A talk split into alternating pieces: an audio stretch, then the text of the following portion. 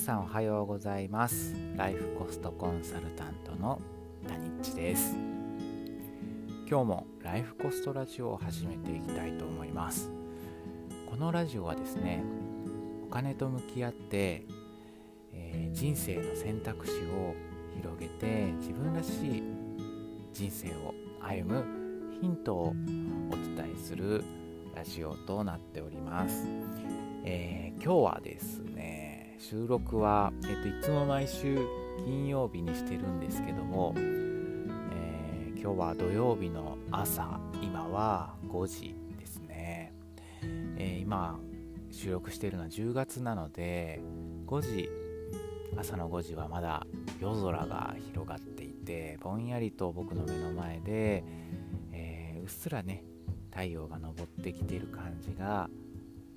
あります。そんな雨上がりのとても空気な澄んだ朝に収録をしています。はい最高ですね。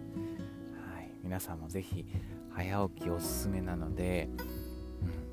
うん、チャレンジしてもらったらいいかと思います。さて、えー、今日のお話なんですけどもえー、最近ですね前回もですけどグループコンサルの話をさせてもらいました、えー、今日もですねそこでお話しした少し、えー、っとテーマをお話ししながら何か人生の選択肢の幅を広げるヒントになればと思います、えー、先日ですねあのグループコンサルが今ちょうど2ヶ月目に入ってうんとすごくお金と向き合う気づきみたいなものが溢れ始めた感じです、えー、と今回はですね 4, 4人の方プラス僕なので全員で5名の方と一緒にお金について考えたり向き合ったり話したりする場を毎週1回あるんですけどもそこで今回話したテーマが物。はい物っていうのは大概お金と交換して手に入れることが多いかなと思います。何かプレゼントであったりとかそういうこともあると思うんですけども大体9割8割は自分のお金を使って何かと交換して物を手に入れるっていうことを僕たちはまあ普通の暮らしの中でしています。このものっていうところ、はい、ここをなんとなく買っていたりとかそうですね。あまりこう考えずに買ってしまったり僕もあるんですけどもそういったことを繰り返していくっていうことは結構お金の浪費につながっていたりとかします。で僕がおすすめしているのは物を厳選するっていうことをおすすめしています。そうですね。例えばうんと日々着ている服とか。うん。日々買っている食材食事とか。そういったものを選んでみる。なんとなくっていうものを捨てて手放して選ぶっていうことを選んでみる。そうするとですね自分の意思をしっかりと反映させて自分の価値観っていうものをちゃんと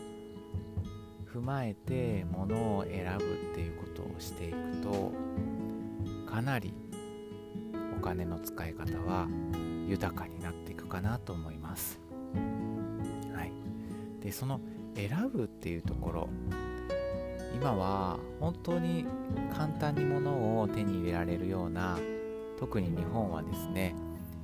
はい、素晴らしい豊かな世界になっているんですけどもちょっと簡単すぎてですねすぐに手に入れ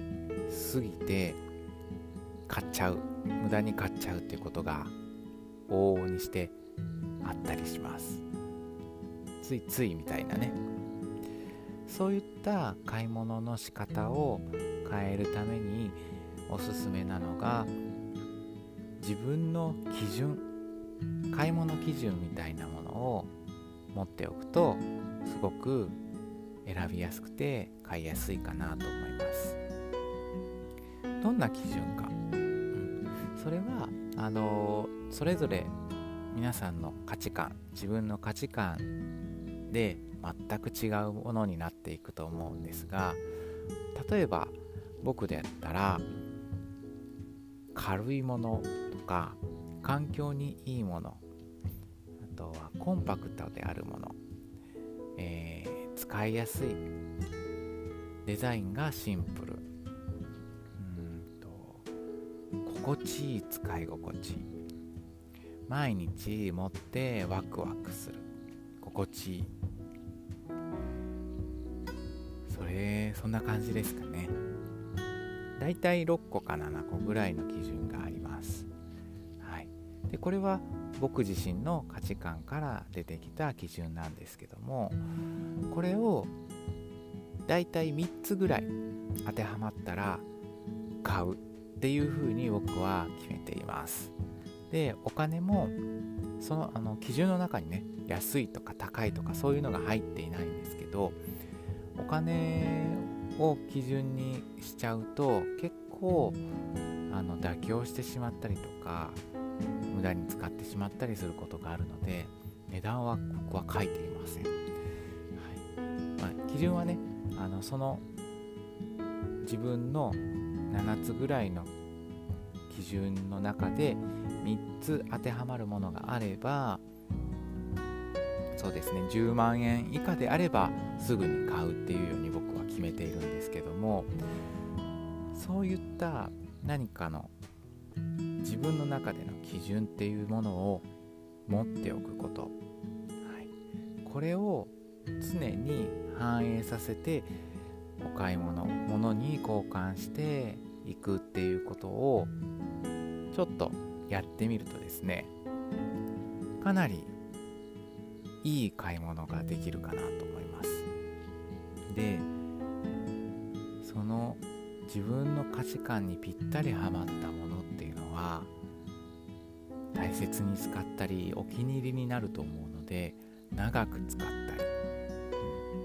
そうですね。修理して使ったり、り返し繰り返しいろいろ使っていってまた同じものを買うっていうこともあったりとかします。そういった方にあのー、長く変えたり使えたりとか、えっと、繰り返し使えるで同じものをまた再び選ぶ。そういう選択肢を持って日々暮らしをしていくと迷うという時間であったり選ぶっていう時間がかなりミニマムになっていくと思います。お金もミニマムにそしてその時間もミニマムになる。そうして生まれてきたお金と時間浮いてきたお金と時間をより自分のやりたいことやってみたいこと。大切な人との時間。大切な自分の時間に再投資していく。これを繰り返していくとより自分の人生が自分らしくいい方向に好循環に進んでいくように思います。物の源泉。たった一つのものを選ぶっていうことの基準を決めると人生の選択肢っていうのは少しずつ雪だるま式に